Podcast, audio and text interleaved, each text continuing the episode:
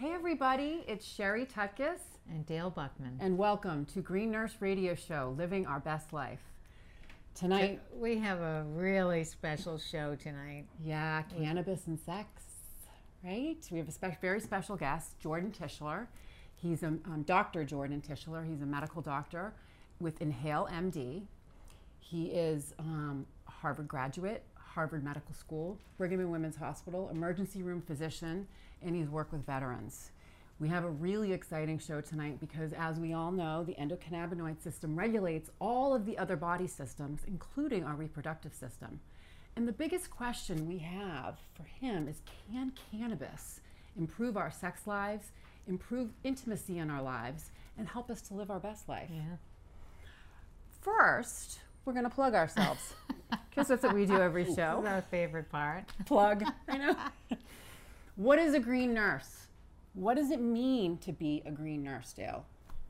So, as you know, everything is not about cannabis, and we're always talking about our everything that's involved in good health. So, biopsychosocial, spiritual aspect of health, the diet and nutrition, good sleep, exercise, social engagement, stress management, whole health. Being a green nurse and the green nurse philosophy surrounds whole health, the entourage of health, total health care, biological healing, physical healing, emotional, psychological, mental, how we interact with people and our connection to the unseen world, right? So we talk, that's what the green nurse really is all about, because on our journeys of healing, as holistic healing nurses, we know that it's a one-size-fits-all approach does not work. And everybody has a story. And everybody has a story. Right. So GreenNurse.com is coming, and basically what we're going to have at GreenNurse.com is a green nurse library. Research. Connecting people to research and information and articles that are important to them so they can understand. And substantiation files, because if we're going to say something and we're going to be bringing professionals on to tell their stories, we want to be able to substantiate what we say with current research that is out there, and you'll be able to find that on GreenNurse.com. Coming soon. Right. Green Nurse on the Go. I mean, we always talk about that. I know, and it's one of our favorite things because we love getting out into the community and we love bringing education to the community because it's all about learning and trying to decrease the stigma and to learn how cannabis can possibly fit into your life to help you to live a good life. Green Nurse on the Go, we bring you information that you wouldn't get anywhere else. We're bringing community together. Part of my story is about how the recreational community embraced me when I was very sick and helped me to start living my best life so I could get back to being a nurse. And the stories that we bring on, the patients that we work with, and the people that are telling their stories about how cannabis has helped them heal, not only helps them to continue on their healing trajectory, but it also brings hope to people that are listening. That's an important piece. And hope is really important. So let's get to the meat and potatoes. We're going to be talking about penises and vaginas tonight, as well as cannabis, intimacy. Dr. Tischler, welcome. Thank you so much for having me. It's a pleasure to be here. Everyone has a story. And basically, you went to Harvard. It's true. You went to Harvard Medical School. That is also true. Practicing physician, Brigham and Women's Hospital, emergency room. What is your, like, why cannabis? Well, you know, it's all true. And so I come from sort of a very traditional background, right? You know, Harvard this and Harvard that. And Preparation H. Preparation H, exactly. And so, you know, I spent about 15 years being an emergency room physician for the VA in West Roxbury. And when you do that, you see a lot of veterans who've really been harmed by drugs and alcohol. And let me just point out, alcohol far and away above even number 2.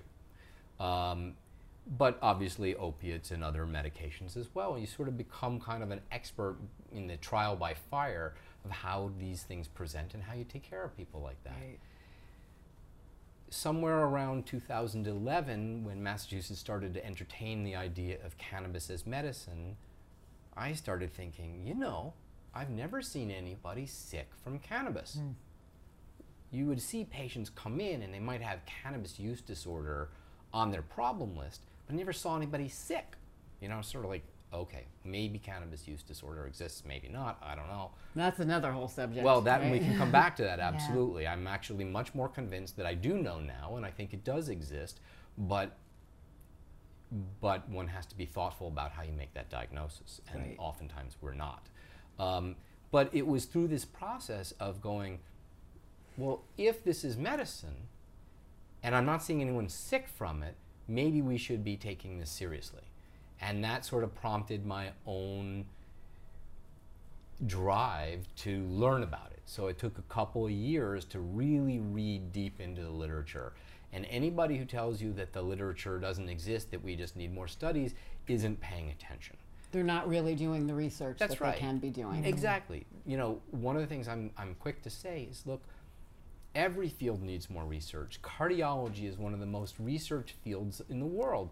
And yet we would never say, okay, we know it all, we're done, right? And we work from the knowledge that we have now, and we make the best decisions based on what we know now, knowing full well that the story isn't done and that we will gain greater insight in the future, and maybe even discover that what we're doing now turns out to be not so good. And cardiology is a great example, because we used to use digoxin all the time. We don't use it very much anymore because it turns out that it wasn't as helpful as we thought it was. And this is true for cannabis. You know, what we know about cannabis is a lot, and we can make some very sound clinical decisions for people today that are legitimate and helpful, knowing full well that there are also aspects of it that we don't know and that we need to research further, and maybe, I would expect, it will change our approach to practice down the line, but that doesn't mean we should be standing still doing nothing for our sick patients now. Mm-hmm. Right, so, exactly. So let's, the cannabis use disorder, because there's a lot of confusion. You want to jump into that, okay. Just a little bit. Well, I see it a lot when patients come in. I look at their problem list. Yep. I see that they have this listed. So addiction, dependency, cannabis use disorder. Can you talk a little bit about that, and how do you come to the decision that somebody, because patients are already afraid to talk to their physician about that, or their provider, and because they don't want to be labeled? Well, I think the labeling aspect of things is really a problem. Right? I mean, the only value in a label is if it helps us help somebody, right? And so there are definitely people who develop a problem with cannabis. And so we have to say, whose problem, right? Is it the cop who says that you have a problem? I think not. I think if the patient says, I want to stop using this substance and I don't seem to be able to stop, That's is their definition of a problem, and I think that is real.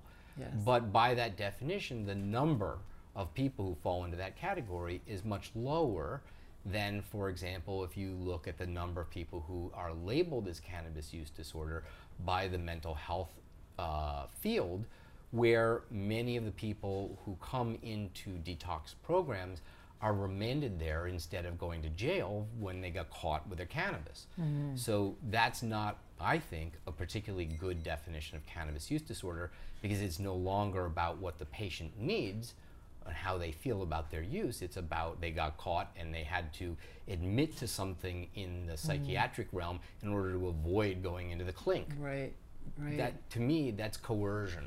Right. And there are some significant financial outcomes that you know, put that system forward. It's great that people aren't going to jail over this, but then you've installed an industry that makes a fair amount of money from filling beds with cannabis users. And in fact, if you look at some of these treatment programs, if you remove the cannabis remanded patients, they would not have enough volume to keep their doors open. Mm.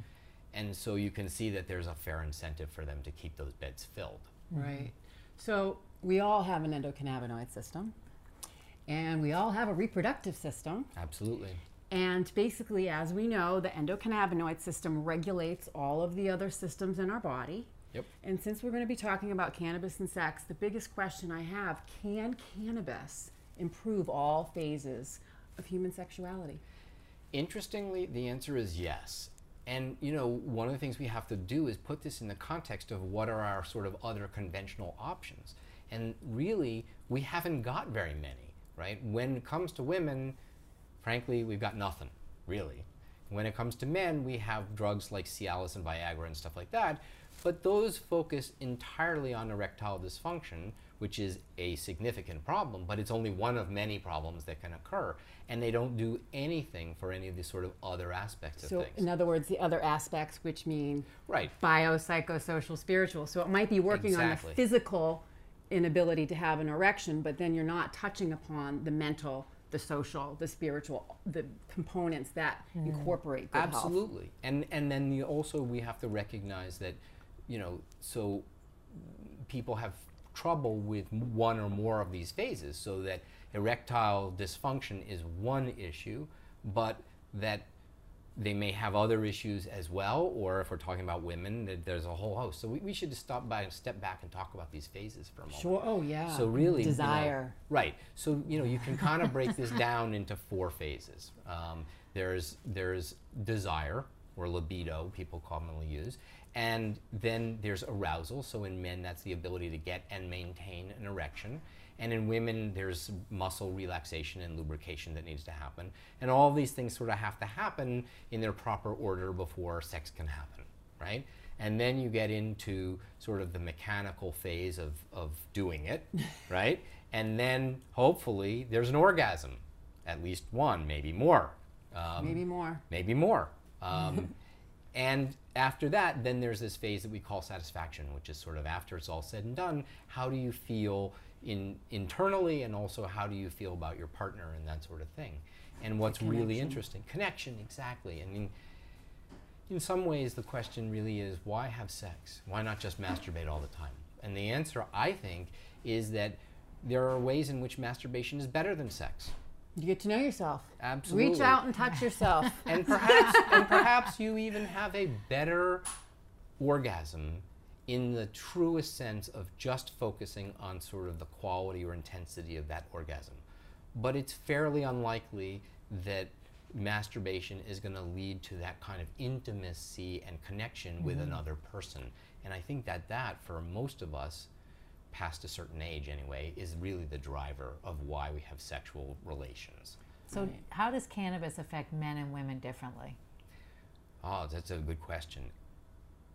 Going back to our phases. Phases, yes. Right? That's good. You talk about men, the men and the desire, the women and desire. Well, one of the things that we don't really understand, you know, like when women hit middle age, there's all this discussion in the press about how they lose their desire and all that sort of thing. It's not realized and not recognized and not talked about much is that roughly 30% of men have decreased desire, right? If you think about it, that's a large number. It also means that where does this come up? It comes up in that the conflict between those men and their partners, right? If you have low desire and nobody's kind of complaining about your lack of interest, then what do you care, right? It's really a matter of that dyadic relationship where your desire is lower than your partner's, and therefore there's some conflict. So we need to understand that men are not simply subject to erectile dysfunction, that there are issues around desire that are huge. So we can use cannabis in both genders to stimulate that sort of thing. Stimulate desire. Exactly. Right. And hopefully in doing that, what we can do is get the couple on a more even matching.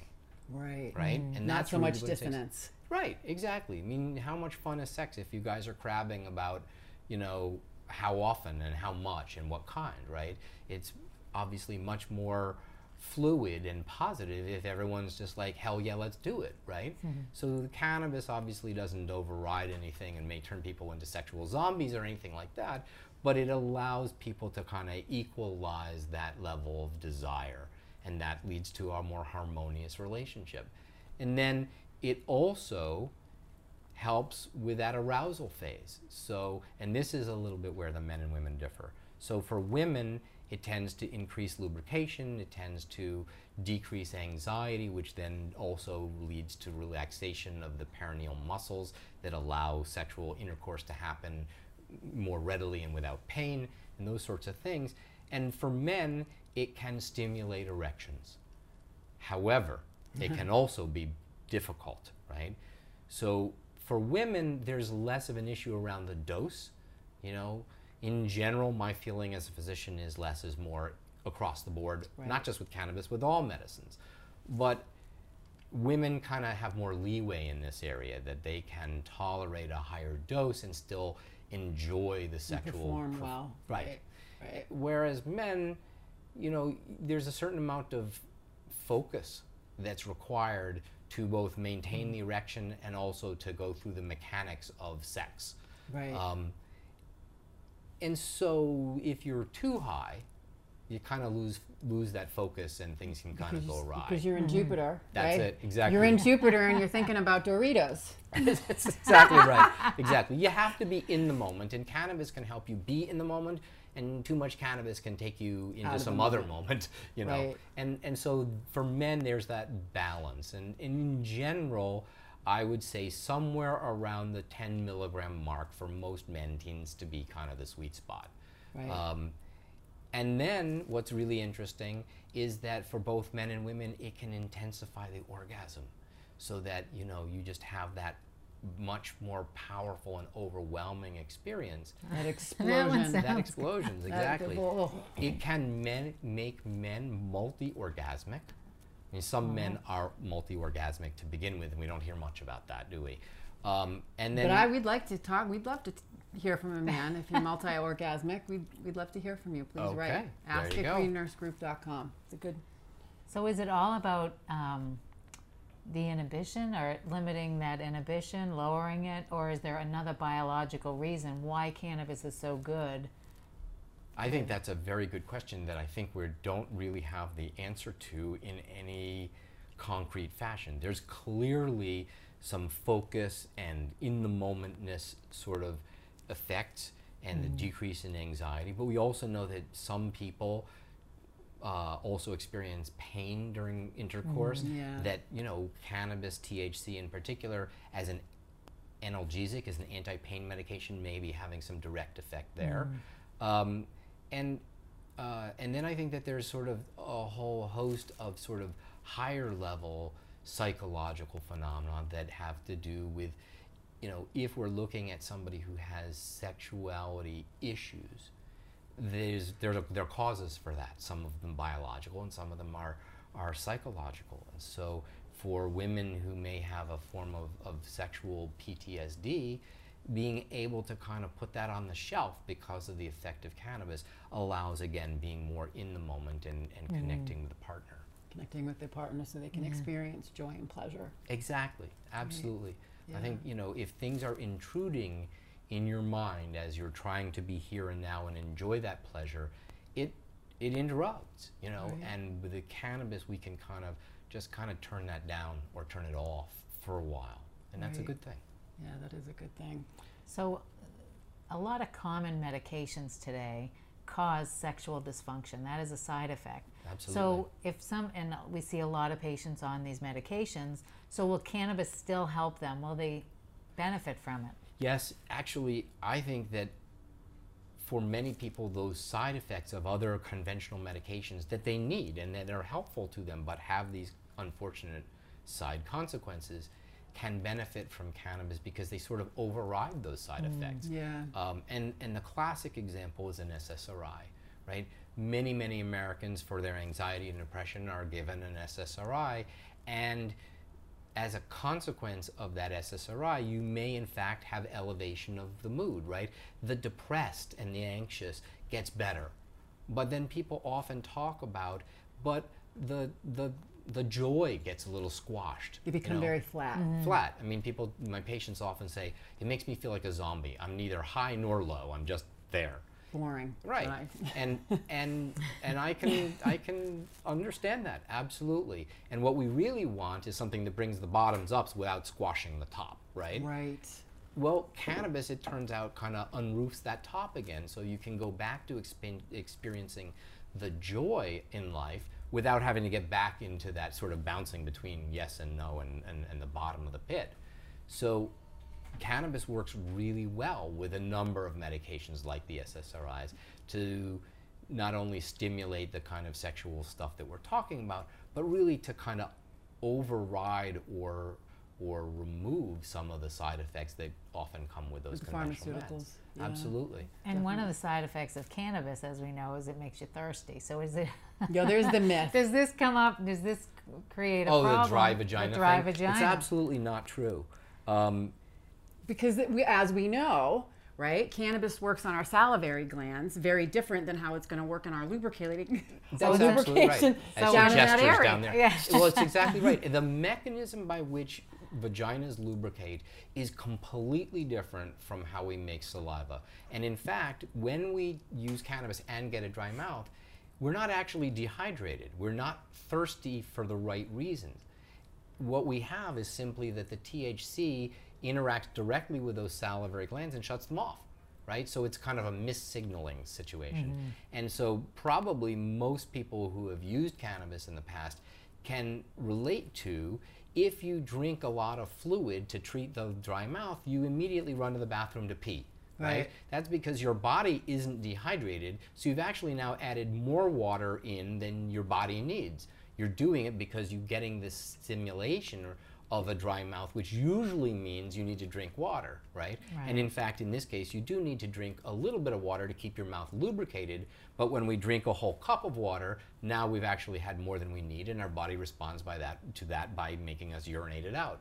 Right. So the idea that because you can get a dry mouth, you're going to get a dry vagina is just not understanding the true biology. Right, and if people do have dry vaginas, it's probably a different reason. Absolutely. And you know, we know that women of a certain age may develop dryness in the vagina that has to do with the withdrawal of estrogen from the lining of the vagina. Right. And that's something that's, you know, best treated by treating the problem, right?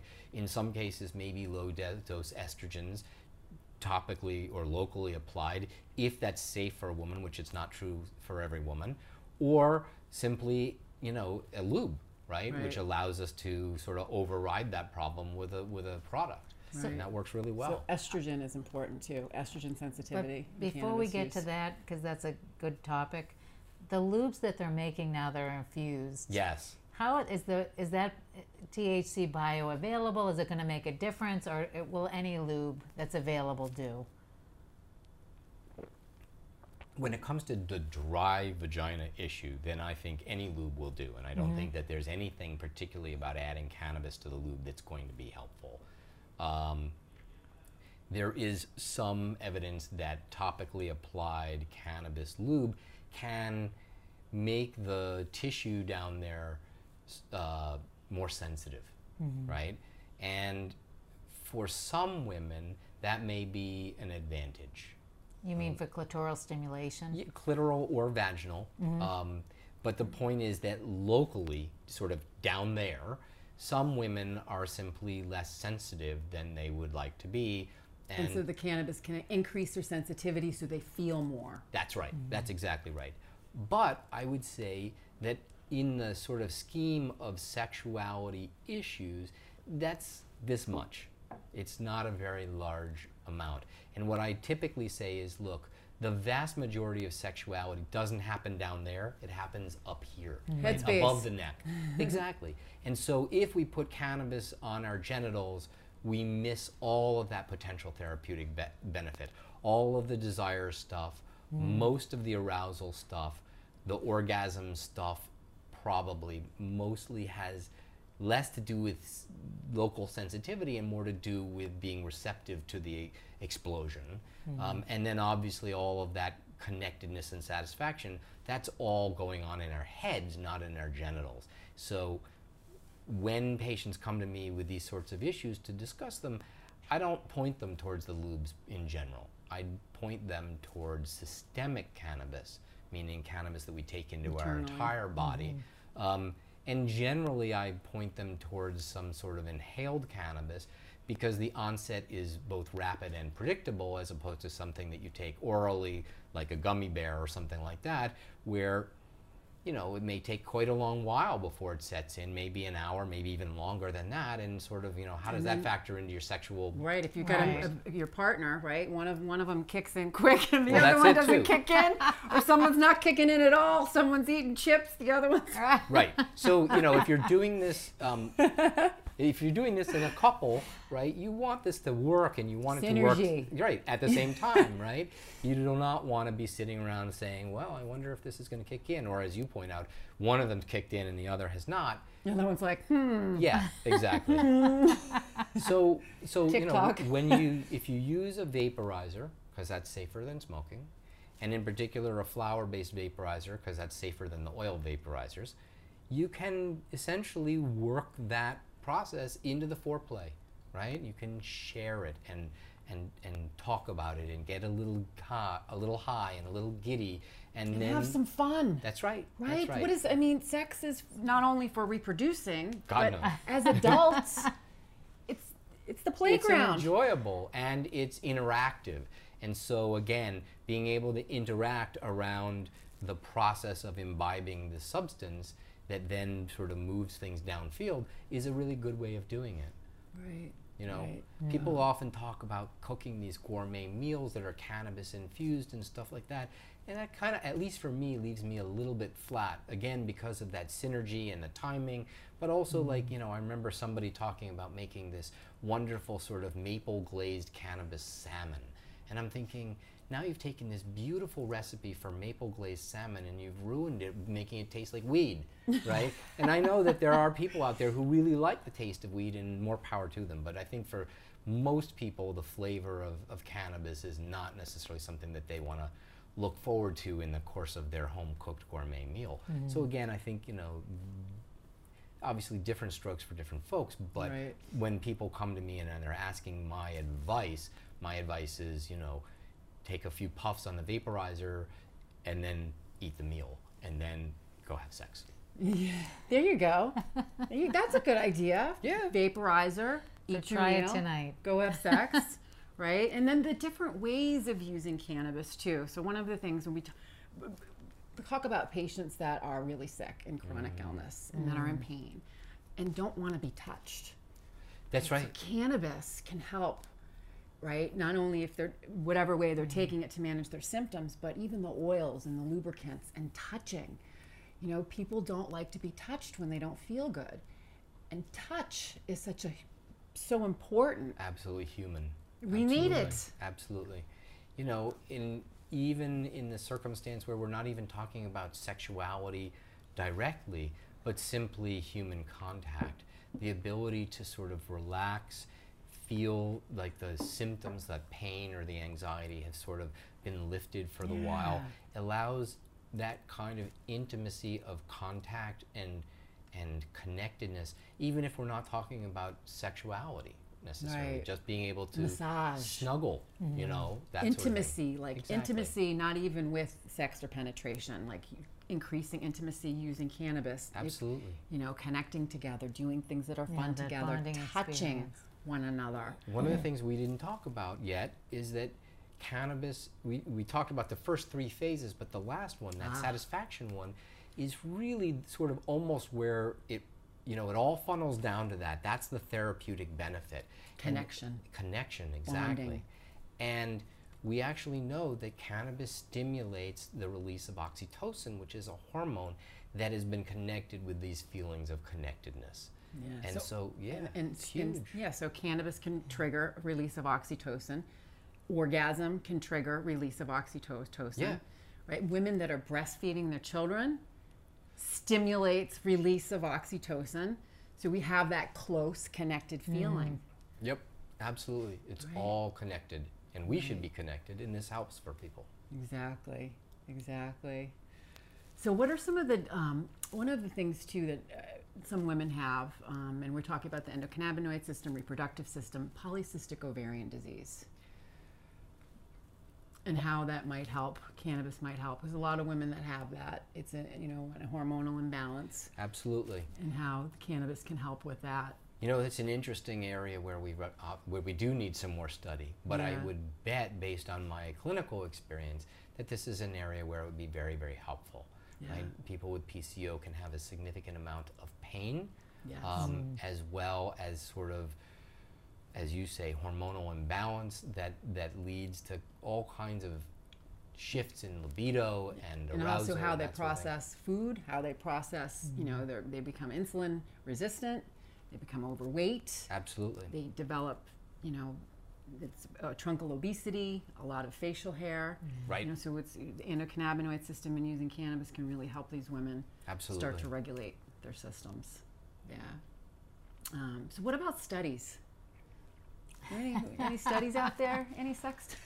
Oh, yeah. There's any ongoing. So there was a study, this is maybe 10 or 12 years old, that I thought was very instructive. It's one of the things that got me into thinking about cannabis for sexuality. So there were some intrepid researchers in London who wanted to look at cannabis for sexuality, and they wanted to be rigorous about this. So they invented a device to measure female sexual arousal, right? So this device measures vaginal contractions and vaginal lubrication. So not surprisingly, as you might imagine, this contraption, when all said and done, looks a lot like a dildo, right? Oh my. Right? Because form, function, etc. Oh gosh. So then they managed to find a whole bunch of healthy female volunteers who came in for the experiment, in which they inserted this dildo-esque thing to measure, and then they showed them some videos. So the first video was news, like CNN. And as you might expect, not a lot happened, right? Because CNN doesn't usually turn people on too much.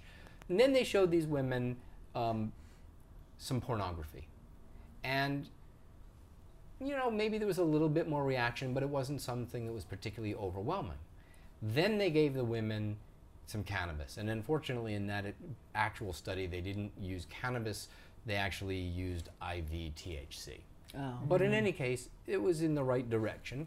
So now the women are high. And again, they showed the women are high.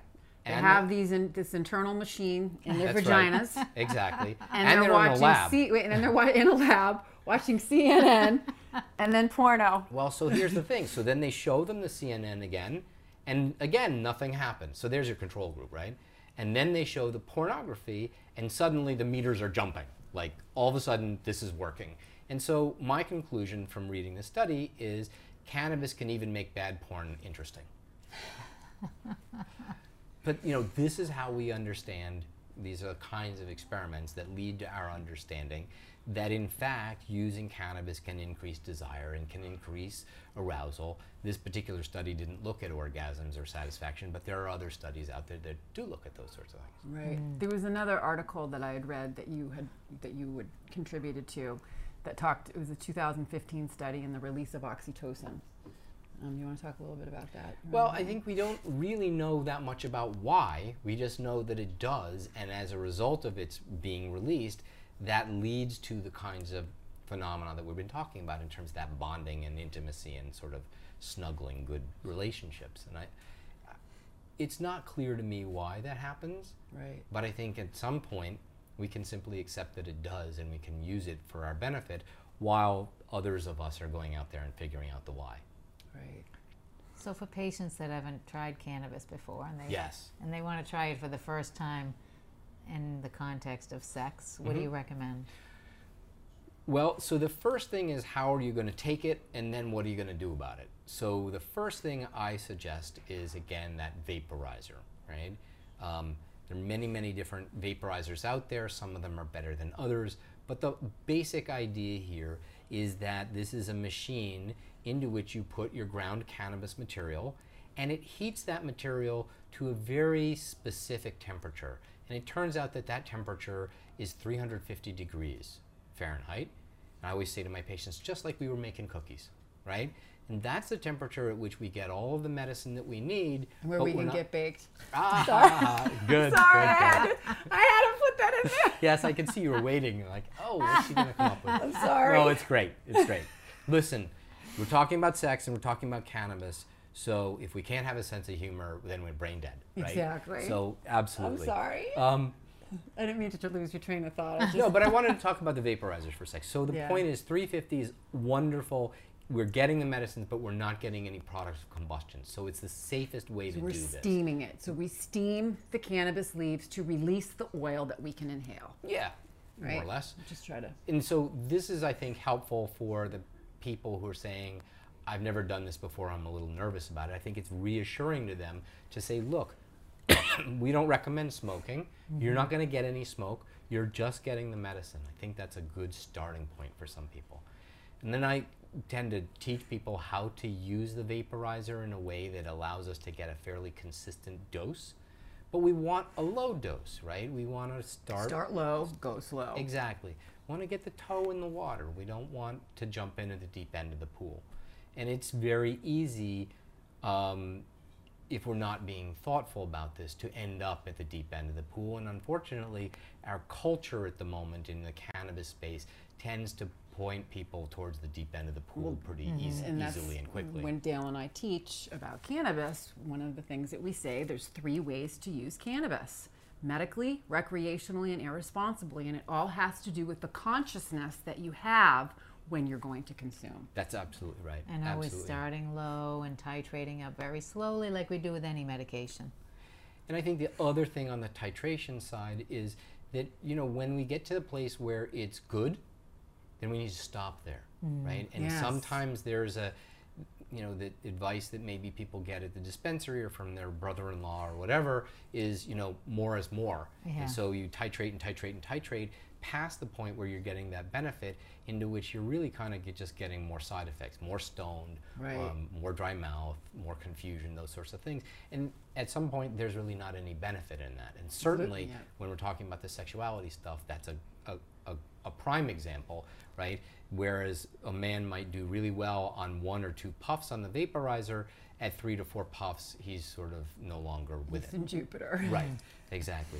Yeah. Then the other thing that I tell people is, you know, if you're really new to this, then start out doing this by yourself, right? Go home, make sure you have some time on your hands, set the mood, right? Make sure you're in a safe place. Your, you know, 12-year-old isn't going to walk in on you, right? And then take a couple puffs. Your vaporizer and vibrator, right? Right. Take a couple puffs and then, you know, figure out how that makes you feel and masturbate.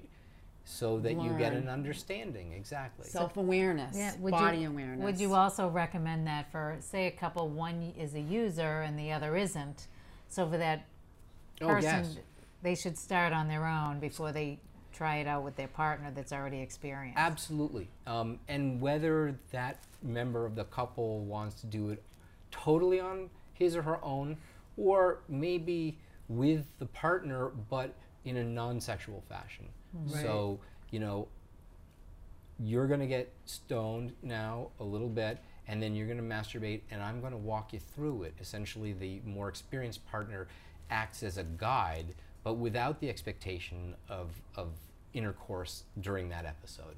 So you're building trust, you're building intimacy, you're building connection. Yeah, shared experience. And, you know, for people who are truly new to this, it can be a bit daunting. Largely because of the fear of the unknown, not so much because of the actual medicine, but you kind of do have to get into a comfortable space to get over that, pun intended, hump, you know, and really feel like this is okay. Right. That you are, you know, I think a lot of people worry that they're going to be out of control, that they're going to turn into some stupid or drooling moron or pass out or any of those sorts of things. And vulnerability is tough for people. It is, especially, you know, sort of self-inflicted, like, oh my God, what have I done to myself? And you know what? If you take enough cannabis, you can get yourself far enough out there that you really can have those sorts of problems. Right. But again, if you're doing this in a responsible, mature fashion for a purpose, you are going to go at this very slowly. You're not going to go and light up a big fatty and smoke the whole damn thing and then be wondering why you can't find your feet, right? Never mind your vagina. Right, exactly. So, you know, there's just ways to do this that work really well. And there are ways to do this that are just incautious, and you kind of end up being kind of miserable about it. The goal, obviously, for all of us is to help our patients figure out how to do this in a gentle and thoughtful fashion so that they have a really great outcome. I mean, that's the whole point. And, you know, after you've kind of got this sense that the sky isn't going to fall while you use this stuff, then you can relax enough to sort of use it together and get in the bed together and sort of work on that sort of thing. Or not in the bed, you know, in the treehouse or wherever it is you want to go to do it, you know. A kitchen counter. Kitchen counter, right. There you go, Dale. Not that I've ever done it on the kitchen counter, just for the record. Yeah. But so a lot of patients, I haven't had any patients talk to me about sexuality. You're known for that. So what would make it easier? What do you recommend for patients? How do you talk to your provider about sex? How do you bring this up? Oh boy, that's a really good and a complicated, difficult question. I think, you know, if we leave cannabis out of it for the moment and just talk a little bit about how often do people with sexuality issues, for lack of a better word, talk to their providers at all, the numbers there are dismal. Yeah. So for women, it's about 30%. For men, it's less than 25%, probably lower in the single digits to teens. That's the percentage of people that will actually talk to their physicians. That's correct. Now, an interesting study was done some years ago asking the question, well, if people aren't getting the sexual help from their providers that they need, is that because the patients aren't asking or because the providers aren't willing, right? Mm. And I think a lot of us might have thought that the providers would telegraph that they weren't willing, right? But it turns out that 75% of polled providers were willing, ready, willing, and able, you know, which leaves 25% who weren't, and we need to work on those folks a little bit. But the point is the vast majority of providers turned out to be able to do this kind of discussion, so that the onus really ended up more with the patients and their uncomfortableness about that. Now, of course, as a professional, the goal is to be able to bridge that gap and to be able to say, look, this isn't on my mind, it may be on your mind, let's bring this up and see where things stand. I think that's another step, and that wasn't included in that study that I just mentioned. That is to say, being passively ready to address it is different from actively seeking these issues from your patients. So we have some progress to move there. But really when it comes down to it, I think that, the patients need to feel comfortable with their providers across all range of illnesses. I mean, how many patients are comfortable enough to talk to their patients about depression or anxiety? And the answer is probably a lot fewer than are willing to talk about their blood pressure, for example. Right. But it is our goal as a profession to make this more available and to make ourselves physically and emotionally available to our patients so that they feel the comfort to be able to bring this up when it's necessary. And then and then on some level we also have to say to the patients, look, if this is bothering you, you need to tell me. Yeah, right. Damn whatever you think of the provider's response. You might be surprised that they're more receptive than you think, and just kind of lay it out there. Yeah. That's tough in our puritanical society. I know. We're always encouraging our patients to you really need to communicate with your doctor. I mean, that your doctor's working for you. Right. It's very hard to help you with something that we don't know is a problem. Right. Right? Until you tell us. So with depression, for example, we're starting to screen more in primary care, although it's still very limited. Do you think we should be screening? Should providers be starting the conversation? Is it their responsibility? With sexuality. Yeah. You know, I think that sort of logistically, I think that's a great idea. But the flip side of that... We won't be reimbursed for it, though. Well, I don't know about that. I bet we would be. But what I think is the problem is that if you look at the... And this is way beyond all of our pay grades, unfortunately. But if you look at the problems that we have with primary care in the United States, the biggest issue is that you get to see your doctor for 10 to 15 minutes. Yeah. And that doctor has to deal with anything and everything that's on your mind, plus a whole bunch of things that's on her mind because, you know, the government says you need to screen for this stuff or whatever. So, you know, whether it's blood pressure or seat belts or bicycle helmets or pap smears or any of those sorts of things. It's a very long laundry list of things that you want to squeeze into a very short period of time. So in some ways, I think the idea of screening for sexual health is very important, but I'm not sure we can shoehorn it into something that's already bursting at the seams. It's part of the reason why I started practicing cannabis medicine the way I do, which is to say that when I looked at my colleagues and thought about what they were already faced with in that short window of time, I thought taking on cannabis medicine is never going to happen. It takes too much time. So when I see my patients, I spend an hour with them up front. That's already 4 times the amount of time. And I'm only talking about one problem with one potential solution, not this whole array of stuff. So it's been very successful to me, or for me, to be able to go back to my physician colleagues and say, this is why I set up my practice as a specialty clinic, and we co-manage patients so that you don't need to know or have the time, which you don't, to really get into this in the depth that it needs to be gotten into. You just need to know when it's appropriate to send somebody to me. Right. And then we can work on treating that patient together as a team.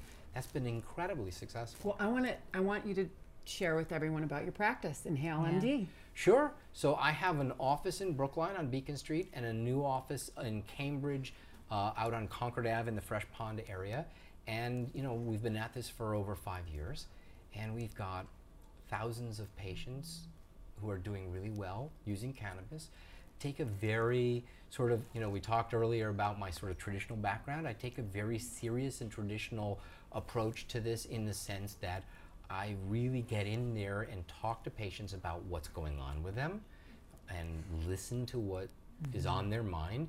And then I have a packet of material that we go through so that they come away with a very thorough education as to what cannabis is, how it works, what it can do for you, what it can't do for you, what are the pitfalls in interacting with a cannabis dispensing system, how not to end up buying things that are not good for you and that sort of thing. Right. And at the end of it, it boils down to what I call my prescription-y thing.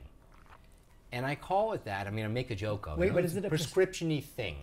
And I call it, because basically it says what a prescription should say. It says, get this kind of a product, use this much, use it this often, buy this much. This is what you would write on a prescription. The only difference is that it doesn't have the force of law to make the dispensary do what I say. Unfortunately, that's still on the patient, which I think is problematic for patients, that that level of agency is difficult. It's one of the reasons why the pharmacy system was developed, so that that agency was, you know... Their expertise was honored. Right. Not just my expertise, but also it takes the patient out of the position of having their arm twisted. Right. Right? Yeah. You know, if you go into a pharmacy with a prescription for a blood pressure medicine, they sell you that medicine. There's they're not going to try to... like, wink, sell you wink, something else. Right. Would you like some Percocet with that? Right. They can't do that. It takes that profit motive drive out of the equation. We just love it. So I think we need to get back to that, because because the current cannabis system puts a vulnerable patient in an awkward hot seat position. Yeah, and we've seen that a lot. Yeah. Unfortunately. Because, you know, the bottom line is when we're educating and working with patients, you know, our question to them is, what's important to you and how do you want to live your life?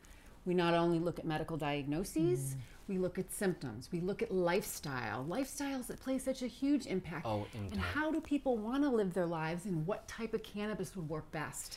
With them making the decision based on our education. Absolutely right. You know, I mean, a great example of that is, you know, like I have patients who are very high functioning individuals, lawyers, doctors, bankers, etc.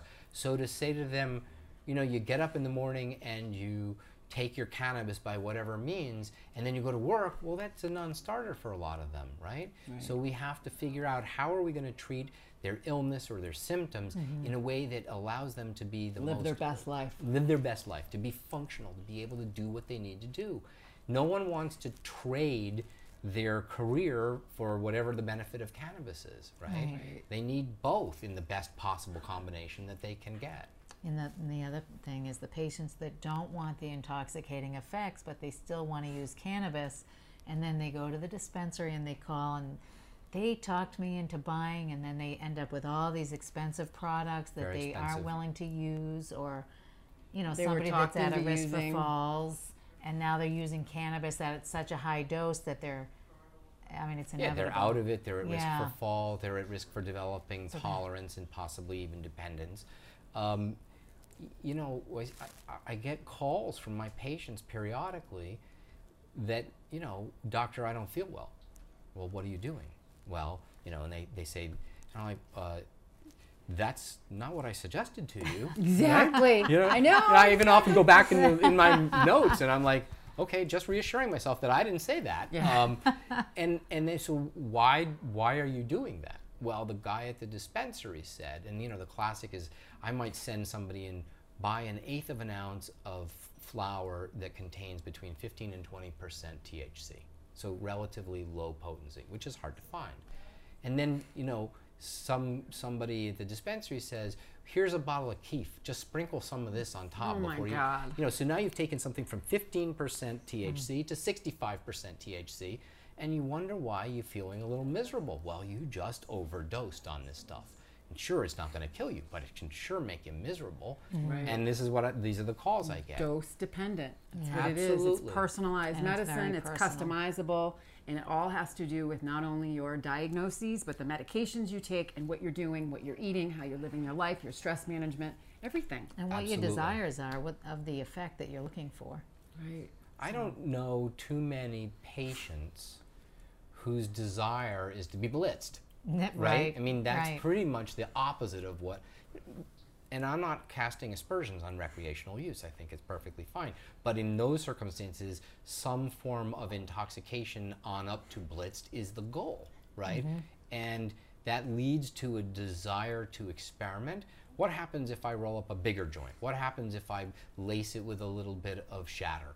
All those sorts of things are exploratory, and that's okay. It's absolutely okay, but it's a very different purpose and mindset. Yes, patients, on the other hand, want a particular result, and they want it every time with reliability. Mm-hmm. It's not exploratory. They want to know, what do I do so that I have a desired outcome that is reproducible? And that's absolutely different from what happens if I chug a cannabis soda, right? Oh my gosh, sugar. Yeah. Right. Well, that, you know, that's another issue. But, you know, so the point is that the intentions, the desires, the needs are so radically different that we really need systems that address the needs of both groups, and they're really so distinct. You know, we need something where, for patients, we can say, here is a little product, it doesn't have a ton of calories in it, right? But it's going to get you just the right amount of medicine, and it's going to work exactly as you expect each time. Right. Mm-hmm. That's, to a stoner, affectionately termed, that would be boring. Like, why would I want that? Well, can I tell you what's interesting? And I'll have to say this. I've worked with a couple of stoners that have come to me and said, I'm doing this, this, and this, and I don't like the way I feel. Mm. I'm like, well, it's because you're not doing it right. Let's just start over. Clean slate, right? And you gotta figure it out, because if it's not working the way you want it to work, then you're not doing it right. And if you use this stuff a lot, meaning both frequently and also at high dose, you will cause changes in the biochemistry of your brain in particular that will lead to that kind of, it's not working the way I want it to be, you know? And that we can get into a position through recreational use where we have kind of tweaked our brain in a fashion where this sort of more medical approach doesn't work so well, and we have to kind of do a reset. Yes. So that desensitization period, what do you recommend to patients to stop using altogether? In general, I don't recommend a reset for most patients. Mm-hmm. And the reason for that is, if they're using cannabis to treat something, then the idea of withdrawing it for a prolonged period of time seems kind of cruel, right? Yeah. Yeah. If I'm having a lot of pain, I don't want to go 2 weeks in pain. So in those cases, what I tend to do is try to slowly wean it back. Right. And what I've found is that that's a tough sell, number one. I mean, for a lot of folks, they're like, you know. Or what I've found helpful is introducing different cannabinoids. Mm. So in other words, if they're using too much THC, we could introduce a different cannabinoid, THCA, some of the acidic forms, the raw plant, juicing, right? Other ways that they're still getting the cannabis in their system to help promote homeostasis or balance in our bodies, but decreasing some of that over neurotransmitter saturation, you know, receptors. Right. I think that some of it comes down to their being willing to kind of trust us enough that we're actually going to make them better than they are, even though we're saying decrease things a little bit. Right. But, you know, and that's a tough process, and it takes weeks. So I just generally say, this is not a high-pressure situation. We just want to kind of slowly and gently ratchet this back a little bit. And what people find is if they do that, they actually get more benefit with less. Right. And so that's, I think, a great thing.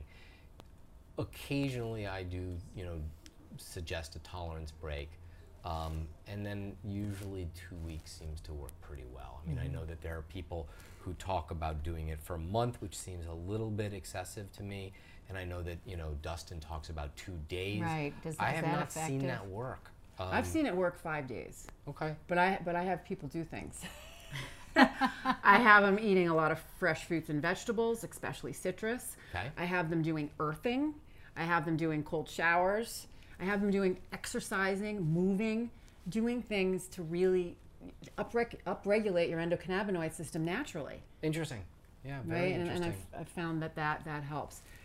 Dr. Tischler, we are running out of time. Oh, that's too bad. Amazing. We're going to wind down in just a second, but I want people, what is your website? Please tell everyone what your website. So if you guys want to get in touch with me, please don't hesitate. I love hearing from you all. So go to my website, which is inhalemd.com, and you can read, we've got 100 or so articles on this subject for people to look into, and obviously you can email us through that. You can also phone us if you're of that mind. The number is 617-477-8886. Dr. Tischler, thank you so much for being on. We will have you on again. We've got a lot. You'll come back. This was really incredible. Absolutely. Yes. So before we wrap up the show, we like to talk about a little bit about how the Green Nurse Group, we're a whole health nonprofit consulting agency. Dale and I work together, and she does certifications, and I do consultations as well. And what is really important for us is how we can help serve the underserved. There's a large patient population out there that just doesn't have the financing or the funding to get the care that they need. Cannabis can be expensive. So we have smile.amazon.com. Green Nurse Group is a 501c nonprofit, where so if you go and you shop at Amazon, you can go to smile.amazon.com, we'll load up your cart, and you can pick the Green Nurse Group as your charity. No cost to you. It just comes right off the cart. Right. That's brilliant. Yeah. And then also Facebook has a charity, so if you wanted to have a fundraiser for your birthday and you want to, the Green Nurse Group patients could use some help, you can contribute to that, and that money goes to the Green Nurse Group so we can serve the underserved. How is that money spent? I've used that money to pay for $50 going to Mass General Hospital. I had to see a patient in the hospital. That funding helped pay for that garage visit. Paying for medication. Paying for medications and really helping people to get what they need. Some of our upcoming shows that we have, we're going to be talking about cyclic vomiting syndrome, gastrointestinal disorders, nutrition, as the holidays are coming around right now. Very big, yes. Eating is huge, depression, anxiety, post-traumatic stress. Everything, we are going to be talking about a lot of different things that are going to help you to stay well, to live your best life through the holidays. So thank you so much for watching us. Please join us next week at the same time. And remember, it's all about living your best life.